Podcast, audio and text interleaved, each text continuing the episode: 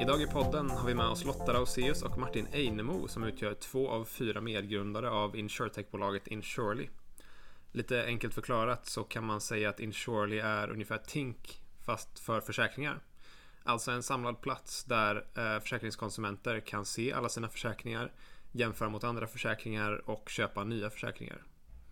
Lotta och Martin har tillsammans spenderat i princip hela sin karriär i försäkringsbranschen när de kommer tidigare från konsultbranschen. De har därför stenkoll på vad marknaden är och vad marknaden är på väg, vilket de kommer dela med sig av i podden tillsammans med mer information om Insurely och framtiden av försäkringar. Podden presenteras som vanligt av 421, konsultbolaget som hjälper sina kunder mot The Future of Finance.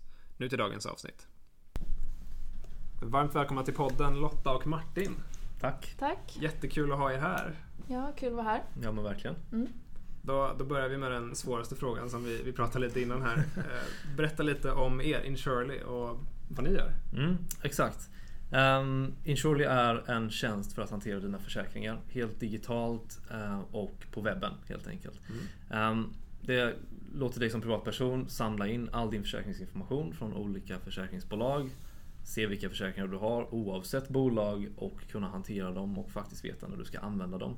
Så vi är en tjänst som hjälper användaren att få kontroll över sina försäkringar helt digitalt. Mm. Och tjänar ni några pengar idag om man får fråga det? Eller vad har ni för plan framöver? Hur ser prioriteringar ut just nu? Ja, men precis. Vi har ju 2 affärsmodeller i det här. Vi är ju licensierade försäkringsförmedlare. Vi har ju tillstånd från Finansinspektionen för det första. Så vi får ju sälja försäkringar mot provision mot försäkringsbolagen. Och det gör vi idag. Vi har lite organisk försäljning mot våra 2 partners som vi har idag. Och vi har en så kallad beståndsprovisionsmodell. Det betyder att vi får provision så länge du är kund hos det bolaget. Så om du köper en försäkring via oss så får vi provision så länge du är kund. Okay. Helt enkelt. Om du är kund där i 5 år sedan så får vi 5 års provision egentligen. Och det är en jättebra affärsmodell och svårighet med det är väl att komma ut till kunder när de faktiskt köper försäkring. För det är inte så ofta man tänker på försäkring som sådant och det är liksom... Det är väl utmaningen i den modellen. Men sen har vi också en B2C-modell eller en tech-modell där vi B2B-modell, ja precis, där vi säljer våran teknik egentligen eller licensierar ut den i olika syften. Och det kan vara till exempel att ett försäkringsbolag vill förbättra sitt säljflöde genom att ha mer information om kundens tidigare försäkring. Okay. Och det kan också vara att man vill testa, får du ett bättre pris hos oss till exempel. Mm. Det kan vara andra finansiella bolag som vill öka relevansen i sina tjänster genom att ha försäkringsdata till exempel. Det finns massa kul saker man kan göra där med partnerskap helt enkelt. Kul. Men det känns som kundnöjdhet är ganska centralt i er business och att komma till slutkunden och stå framför slutkunden ganska snart. Mm. Hur ligger ni till idag i er process, som man ska säga så, från ni är ett ganska ungt företag, startup, till att scala och få kunder? Hur ligger ni till där? Mm. Jo, men vi har väl knappt 10 000 användare idag som vi dels har fått in genom alltså social media marketing, men också en del organisk tillväxt. Och det är väl framförallt för att vi har ett ganska starkt kunderbjudande att man får koll på sina försäkringar digitalt, vilket vi är den enda aktören som kan göra idag. Så det finns ett väldigt stort intresse, ser vi, på marknaden för att använda den här tjänsten. Mm. Sen så har vi är ett startup, vi är i ett ganska tidigt skede, men vi håller på och växer för varje dag. Och vi har ju ganska nyligen tagit in kapital också från en rad affärsänglar. Och nu är tanken att skala upp lite större. Okej, kul. Jag måste säga, jag tycker det här är en av de mer intressanta poddarna på länge. För det är en av poddarna som jag kan relatera till på ett annat sätt. Mm. Vi har ju pratat med många B2B-tjänster. Som, jag kan ju inte testa det, jag är ju inte en bank så. Men jag kan verkligen testa er tjänst. Mm. Och det var ju det första jag gjorde när vi pratade också. Att laddade ner appen. Så jätteroligt. Och jag hoppas att ni får många som testar er. Produkt efter den här podden också. Ja, det hoppas vi. Ja, det är ju helt gratis så det är bara att köra på allt som behövs i BankID. Kul. Men om du ska gå in lite på den värld som ni existerar i och det är ju försäkringsbranschen om man kan kalla det. Hur ser Sverige ut? Har ni någon koll på i andra länder? Ja, alltså någon skillnad i liksom vilka försäkringar folk har, hur folk binder upp sig? Generellt sett så. Och vi ska inte bli för långrandiga i det svaret för man kan prata hur mycket som helst och både jag och Lotta är försäkringsnördar. både jag och Lotta har ju en bakgrund som managementkonsulter i försäkringsbranschen och har ju sett hur det ser ut både i Sverige och utomlands. Ja, ja. Och det är väldigt speciellt. Jag har ju nästan bara jobbat med försäkring i hela min karriär. Jag var på ett insurtech-bolag innan konsultkarriären dessutom. Men det som utmärker Sverige är att vi har väldigt starka varumärken här i försäkringsbranschen som har funnits väldigt länge. Och det gör att det nästan finns en oligopolställning bland de stora 4 försäkringsbolagen. De flesta är ju kunder där och man känner till de varumärkena och de har väldigt stark varumärkesinkänning. Liksom jämför man med internationellt så har nog våra 4 stora en av de världens bästa varumärkesigenkänning. Och jag menar, Folksam är ju över 100 år gammalt till exempel. Vilket gör att man är som privatperson i Sverige ganska lojal mot de här bolagen. Ja. Så att, och det gör att bolagen i Sverige behöver inte förändras. Man behöver inte pressa sina marginaler. Man behöver inte digitalisera så mycket. För att det går ändå ganska bra. Just det. Man skulle kunna säga att man är lite fat and happy. Ja. Om man får använda ett sånt uttryck.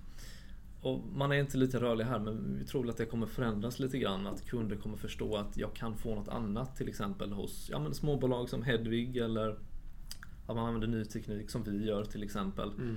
Och då tror jag att kundförväntan kommer bli att bolagen ska faktiskt digitaliseras. Men jag vet inte om de mäktar med det helt enkelt. Nej, men det här är någonting vi har sett med bankerna väldigt länge. Vi har en väldigt stark, de 4 storbankerna. Deras exempelvis bolåneportfölj är ju en extrem kassako. Mm. När det finns billigare aktörer. Så i förra podden som vi körde med Linda här på 4.2 så pratade vi lite om digital transformation. Och hennes spaning var att om det här med bolåneaktörerna bland annat, även fast det inte har hänt ännu att den här stora flödet har gått från storbankerna till nischbankerna, så behöver det inte betyda att det inte kommer hända. Även om kanske aktörerna sitter och är ganska lugna, det har inte hänt ännu.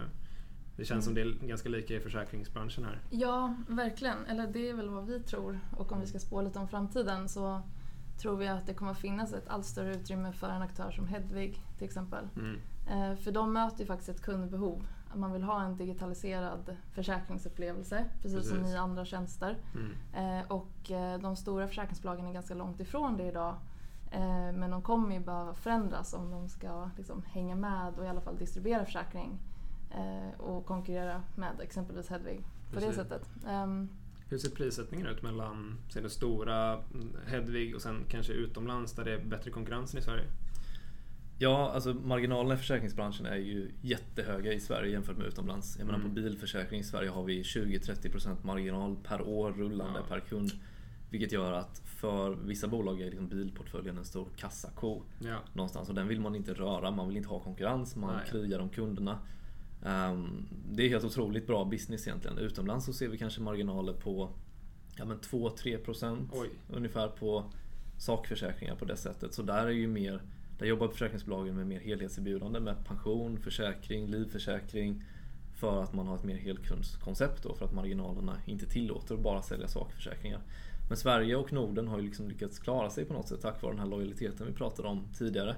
Men med det sagt så nischbolagen, de små bolagen som har mindre än 2-3% marknadsandel, de har oftast bättre erbjudande än storbolagen. De har bättre produkter. Tittar man objektivt på riskskyddet och beloppen så är ju småbolagen oftast bättre. Och de prisas också oftast bättre för samma risktagande i storstäder till exempel eller på landsbygden utanför storstäder. Vad man nu har för strategisk inriktning, så att oftast så tjänar man ganska mycket på att byta till småbolagen. För att de har bättre produkter. Men sen, det tar ju alltid emot att byta till ett varumärke man inte känner igen på samma sätt. Och det är det de stora vinner på. Just det. Nej, men det är en sak till man kan nämna här också i prissättning. Det är ju att många vet ju inte det, men många storbolag jobbar med så kallad negativ lojalitetsprissättning. Vilket gör att ju längre du är kund på ett storbolag, desto högre pris får du. Precis. Och det är faktiskt så att man ser att lojaliteten hos kunderna ökar ju mer du betalar helt enkelt. Så att kunderna känner att jag får en bättre produkt när jag betalar lite mer.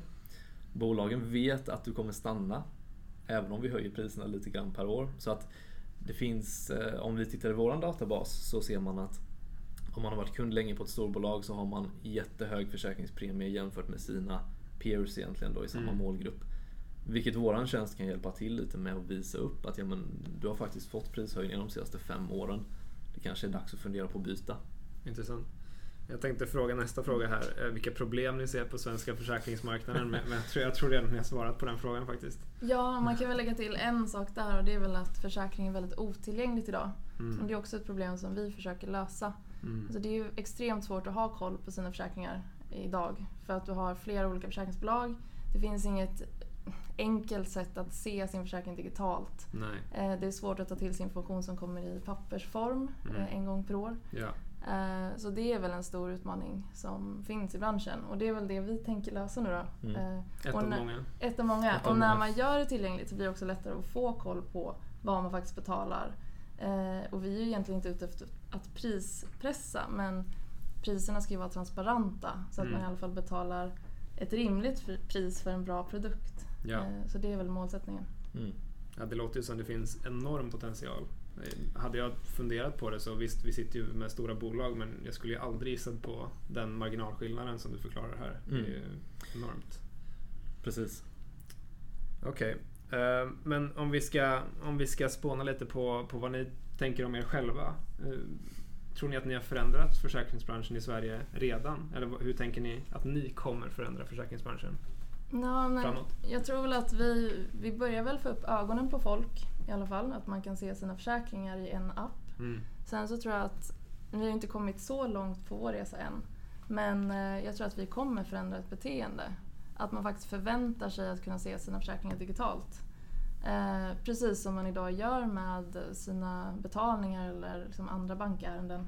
Precis. Så det kommer nog bli en norm framåt som vi hoppas bidra till.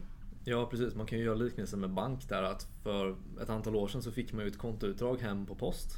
Så tittade man på det och sa att det ser bra ut, och nu har vi aktörer som Tink och vi har andra uppkopplade plattformar där du kan kolla ditt saldo och kategorisera automatiskt varje dag. Det har blivit en enorm förändring liksom från kundkraft och regulatorisk kraft med PSD2, och vi hoppas väl att det kommer bli samma förändring i försäkringsbranschen. För försäkring är ju någonting som förtjänar att läggas uppmärksamhet på. Alla har ju minst en försäkring, förhoppningsvis i alla fall, eller borde ha. Även om vi har ett starkt socialt skyddsnät i Sverige så blir det vanligare med livförsäkringar och sjukförsäkringar och så vidare, för att man behöver ett extra skydd, man känner att man gör det. Och när du har 3-4 olika försäkringsbolag med olika produkter, där blir det oftast väldigt svårt. Det är kul att du nämner PSD2, för det känns som vi kommer komma in på det lite mer här också. Men nästa fråga här, så om vi tänker på er tjänst i framtiden, tror ni att ni skulle kunna en dag initiera försäkringsbetalningar, exempelvis att ni skulle kunna föra pengar från kontot till försäkringsbolaget via en sån här payment initiation, så som det kallas i PSD2 då, eller också kanske utbetalningar från försäkringsbolaget till privatpersonerna genom er? Ja, alltså, vi kan väl säga som så att vi vill ju skapa en seamless insurance experience, som låter bättre på engelska än på svenska, men, och i det kan man också lägga liksom hela betalningsflödet egentligen, för bara det är ju väldigt traditionellt och gammaldags inom försäkring också, att man får en pappersfaktura hem fortfarande, eller på sin höjd kan anmäla autogiro kan man göra, men då måste du gå in på din bank och anmäla med BankID och så vidare, så det är en lång process i sig. Så det skulle vi absolut vilja ta över för att skapa en bättre upplevelse. Och sen när det kommer till skadeutbetalningar, så eventuellt att man kan göra någonting där också liksom. Vi vill ju bli en mellanhand, en one point of contact när det kommer till försäkring. Och det kommer vi titta på längre fram. Och jag tror att just betalningar, du sätter fingret på en väldigt intressant sak här, och det är att betalningar är en sak som försäkringsbranschen inte har lyckats reformera, precis som resten av samhället har lyckats reformera betalningar. Vi är vana vid digitalt, BankID, det ska vara automatiska autogiron, liksom Trustly, Tink, alla PSD2-aktörer som använder digitala autogiron. Men försäkringsbranschen har ju inte kommit dit. Så jag tror vad vi menar är att vi vill vara ett komplement till försäkringsbranschens oförmåga att digitaliseras i många områden, delvis betalningar, för att konsumenten ska få en mer seamless experience. Tror du att PSD2 gör skillnad för er där då? Jag tror att PSD2 har gjort skillnad för oss och gör det genom att många vet vad som har hänt i banking och vet vilken väg det har gått, och jag tror att det banar vägen till att man kan tänka att det här kan bli någonting, och det här kan vara någonting att satsa på, och det här är intressant. Nu ser vi samma förändring i andra delar av finansbranschen. Så där tror jag att mindsetet hos kunder, investerare, affärspartners har öppnats ganska mycket genom PSD2, för att man förstår att det är en förändring som redan har kommit i vissa delar av branschen. Så att jag tror att det öppnar upp en dörr för oss att göra det vi faktiskt gör. Jag tänker att det tar ju också er lite bort ifrån en sån här compriser-variant, att man bara ser och jämför, utan det blir mer en tjänst där du kan se alla, du kan köra betalningarna direkt via konto till er. det blir lättare helt enkelt. Ja, verkligen. Och det är ju det vi försöker positionera oss om. Vi vill ju inte jämföras med en jämförelsesajt i sig. Nej, även om man hos oss sen som en del av kundresan också ska kunna se alternativ på försäkringar. Och man kanske borde se över sina kostnader till exempel. Och sen också ska kunna köpa försäkringen. Så där tangerar vi ju de befintliga sajterna. Men i övrigt så är vi ju likt... Vi brukar säga att vi är något mellanting mellan Tink och Klarna. Bara för att folk ska liksom börja förstå eftersom det är så etablerat. Men om vi pratar framtidens försäkringsmarknad då. Hur kommer ni vara med och påverka den? Finns det några regelverk som kommer ändras som ni kommer ta nytta av och så vidare? Två delar av fråga. Först hur framtidens försäkringsmarknad kommer se ut. Och förhoppningsvis tack vare oss. Jag tror att det kommer vara många storbolag som kommer ha det svårt att vinna kundernas förtroende framåt. För att man har använt sin tidigare marknadsposition till att ha alldeles för höga marginaler. Man har inte utvecklat sin affär till att möta kundernas behov. Och man har verkligen inte digitaliserat i den takt man behöver göra för att verkligen vara en bra kundservice mot kunderna. Så att vi tycker väl kanske att försäkringsbolag ska göra det de är bra på. Skadereglera, ha kundtjänst och liksom vara en bra kontakt när någonting händer, designa bra produkter och så vidare. Vi är ju duktiga på digitalisering och jag tycker att bolag som är bra på digitalisering ska få göra det också. Sen så kan man väl säga att man vill ju fortfarande köpa starka varumärken. Och det kommer ju finnas kvar. Men frågan är hur man köper de här försäkringarna. Man kanske inte, försäkringsbolagen pratar ofta om att man vill äga kund. Men liksom alla försäkringsbolag äger ju då samma kund på ett sätt om man har försäkringar på olika bolag. Och det funkar ju inte så. Kunden äger egentligen sin egen data. Ja. Och det är väl där någonstans vi kommer in. Att vi kompletterar ju egentligen bara genom att ha ett nytt gränssnitt, en app där man kan samla allting. På så sätt så kan man väl tänka att försäkringsbolagen behöver inte nödvändigtvis hålla så hårt på sin egen distribution. Utan man kan fokusera på det man är bra på. Vilket är skadereglering och att bygga bra produkter. Och ha sina starka varumärken. Men att man kan släppa in nya aktörer lite mer och faktiskt samarbeta med dem. För det skulle gynna alla. Och vi tror väl i alla fall att marknaden går lite mot att det kommer komma fler aktörer som möter kundens faktiska behov av digitalisering. Hedvig kommer att ha en större position troligtvis, eller om det kommer någon ytterligare aktör som konkurrerar med dem. Men det är väldigt sannolikt, tror vi. Ja, men kort sagt så har vi ju ett A-lag och ett B-lag i försäkringsbranschen idag, och det ena A-laget är de stora bjässarna med starka varumärken, bra distribution, sina strategier. B-laget är de små och mindre aktörerna som inte har samma distributionskraft och varumärken. Men tittar man på digitalisering så är det tvärtom. Då är A-laget helt plötsligt de små bolagen som är duktiga på machine learning, datamängder, AI och liksom möta kundernas behov och vara agila. Och B-laget är de gamla aktörerna som står stilla i digitaliseringen. Så att vi får se hur den här maktpositionen förändras över tid egentligen. Intressant. Och då kommer vi till sista frågan där också, som är en spaning från er. Nu har vi pratat lite framtid, men något helt öppet. Vad tror ni? Okej. Nej, men som vi vet i försäkringsbranschen så finns det ju inget open insurance som det finns inom open banking där, som lyder under PSD2. Det finns ju inget motsvarande i försäkring, men vi hoppas väl att vi kommer skapa en kundefterfrågan där man efterfrågar öppen försäkringsdata. Den ska vara tillgänglig och för de aktörer som verkligen kan bygga schyssta digitala tjänster. Förhoppningsvis kanske vi ser en ISD2 framåt, där, likt PSD2 helt enkelt. Ja, för vi har ju påbörjat samma resa som Tink gjorde för 5-6 år sedan, eller vad det var, när de började. Och det är det vi gör inom försäkring idag. Så man kan ju tänka sig att det kommer ett regelverk, såklart reaktivt i vanlig ordning, som ska försöka reglera det här. Och det är ju superbra i så fall, för det öppnar också upp för att det är en bra sak. Och inte någonting negativt att man försöker utveckla teknik och en bransch. Sen andra spaningar som vi pratade lite om det tidigare idag, Martin, att sen dit vi vill också, om man ska spåna lite inom så här, olika tjänster inom försäkring, så kan man ju tänka sig att så här, för det är det allas problem är egentligen, att man inte vill hantera försäkring, eller försäkring är väl tråkigt generellt, och det är ganska komplext, det är ett avtal som man ingår, och vi får ofta frågan så här, eller någon som kommenterar, kan inte ni bara lösa det åt mig? Och det är ju någonstans det vi vill kunna göra. Så man tänker sig att man kan prenumerera på en tjänst där man alltid säkerställs att man är rätt försäkrad. Mm. Att vi egentligen kan göra det åt dig. Vi vet din riskprofil, vi vet vem du är och sen så kan vi säkerställa att du är rätt försäkrad. Så skulle ju framtiden kunna se ut. Det är inte nödvändigtvis jättelångt bort heller, men det är långt ifrån hur försäkringen funkar idag. Ja precis, jag tror att det kommer kanske bli två olika spår i försäkringsbranschen. Ena delen som vi ser lite idag, de här modulära försäkringarna, att man försäkrar sin cykel i den här veckodagen, att man försäkrar sin kamera på resan, att man, ja men on and off insurance egentligen. Och det har vi ju sett lite grann, delvis i Danmark och delvis liksom, ja, utomlands, inte så mycket i Sverige just nu. Men också det Lotta säger, lite Spotify-modellen för försäkring. Vi försäkrar allting, vi vet vem du är, vi vet vad du behöver, gör ingenting, vi löser det åt dig. Och det är en ganska schysst grej. Jag tror vi är väl den aktören som har mest förutsättningar för att göra det. Vi har ju så extremt mycket data om våra kunder och försäkringsskydd idag. Mm. Jag menar till och med idag skulle vi kunna säga, ja, men du verkar sakna ett viktigt skydd. Vi vet att du har de här 6 försäkringarna i ditt hushåll. Mm. Men du har inget inkomstskydd och du har ett gap mellan dag 17 och 26 i din sjukskrivning till exempel. Det skulle vi kunna hjälpa till med. Så det är kanske också en intressant grej att titta på. Jäklar, det var inga dåliga spaningar. Så kanske ett PSD2 för försäkring som ni kan hjälpa att driva fram.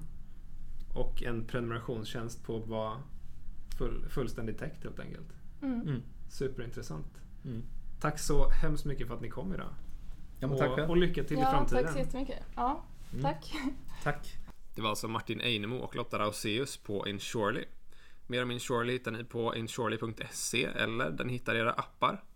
Mer om 421 hittar ni på 421.se där ni även kan hitta tidigare poddar från oss, whitepapers från oss eller mer information om vad vi gör. Tack för att ni lyssnat!